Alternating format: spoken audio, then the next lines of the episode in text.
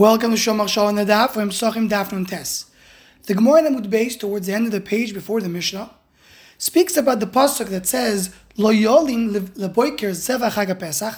The Pesach cannot stay overnight, but it could come and be nikrav, could be going to Mizbeach during the night.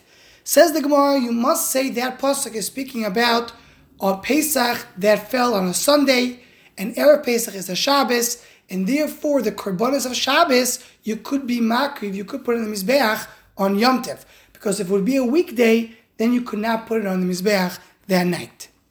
The Gemara says, you want to tell me the pasuk is speaking only in that scenario? Does that make sense? Says the Gemara, yes. Shav lekro, leave the pasuk. The pasuk, so to speak, is forcing itself to say something which is a tchak, even though that doesn't seem to be the simple pshat in the pasuk. But because the pasuk has, is forcing us to say that, we put into the pasuk something which doesn't seem to fit the pashup pshat in the pasuk.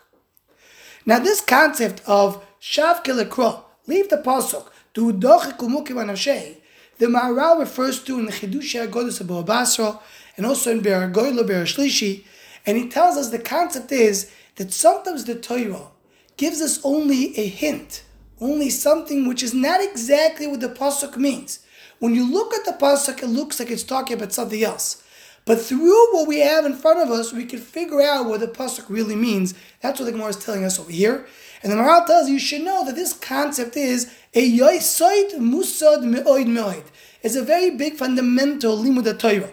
That the Torah sometimes gives us only a little bit of a hint, only a little bit of words through that to figure out what the Torah really means. Now, this Maharal seems to fit very nicely with what the Netziv writes in, in his Akdama. The Netziv in the Akdama to Ha'amek Davar says that the Torah is called Shira. It's called a song. Says the Netziv, what are the characteristics of a song? You know what it is? You sometimes say words in order to fit the song, to fit the rhymes, to fit the tune, even though the words are not exactly saying what you mean to say. It's saying one thing, but you're referring to something else. That's what a song is all about.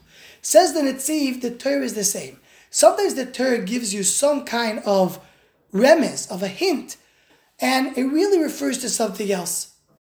Like a song, which doesn't really mean what it says, but it refers to something deeper, the Torah something, sometimes refers to something deeper. Rabbi Cooperman connects this Netziv with the Ramban. The Ramban basically in two places.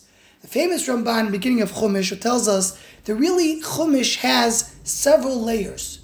Because the Chumash up there in Shemaim is Kulei Shemoisa Shakash It's all the names of Hashem. It's written with a black fire over a white fire. It's a different layer. The way the Torah appears to us is one layer of Torah, but really underneath this layer, there's several other layers and other depths to it. And therefore, the Torah sometimes writes one thing, but there's actually a remiss to something else. The second Ramban is the Ramban in Sefer Mitzvahs and the Shorish Hasheni of the Rambam, who tells you you should know that every time Chazal gives you a drasha from a pasuk, we have a din. Ein mikro yoitze midei pshutoy. The pasuk doesn't come out of the pshat. What does it mean? Says the Ramban, it doesn't say ein mikro ela pshutoy. The pasuk is only what the pasuk pshat is. But ein mikro yoitze midei pshutoy. Meaning, you have sometimes a hint in the pasuk to something else. It's not the simple understanding, but you could derive it from what the pasuk says. And this all comes back to this concept that we have in our Gemara. Sometimes the Torah, for reasons that we don't know, or maybe sometimes reasons that have to do with the drash, sometimes reasons have to do with the Saitis Torah, needs to give us something which seems to say one thing. But we say, we look at the Pasuk and base on other things that we know, we say, no, the Pasuk really refers to something else, and even though it's not the Pasuk Shah the Pasuk, it's we have the remes from here to what it is. In our case, the Torah says that Erev Pesach, you leave the Pesach at night. We have to force ourselves to say we talk about only the scenario of Erev Pesach that falls on Shabbos.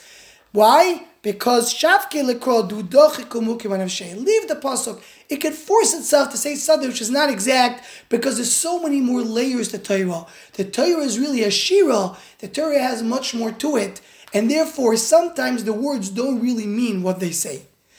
Now the Maharal and the Netziv are not saying exact same thing because the Maharal says that a few words can mean something else The Netziv says that sometimes we're going to change the words because of what we want to refer to, as my father points out on the He'oras and Be'er Goyla Be'er Shlishi.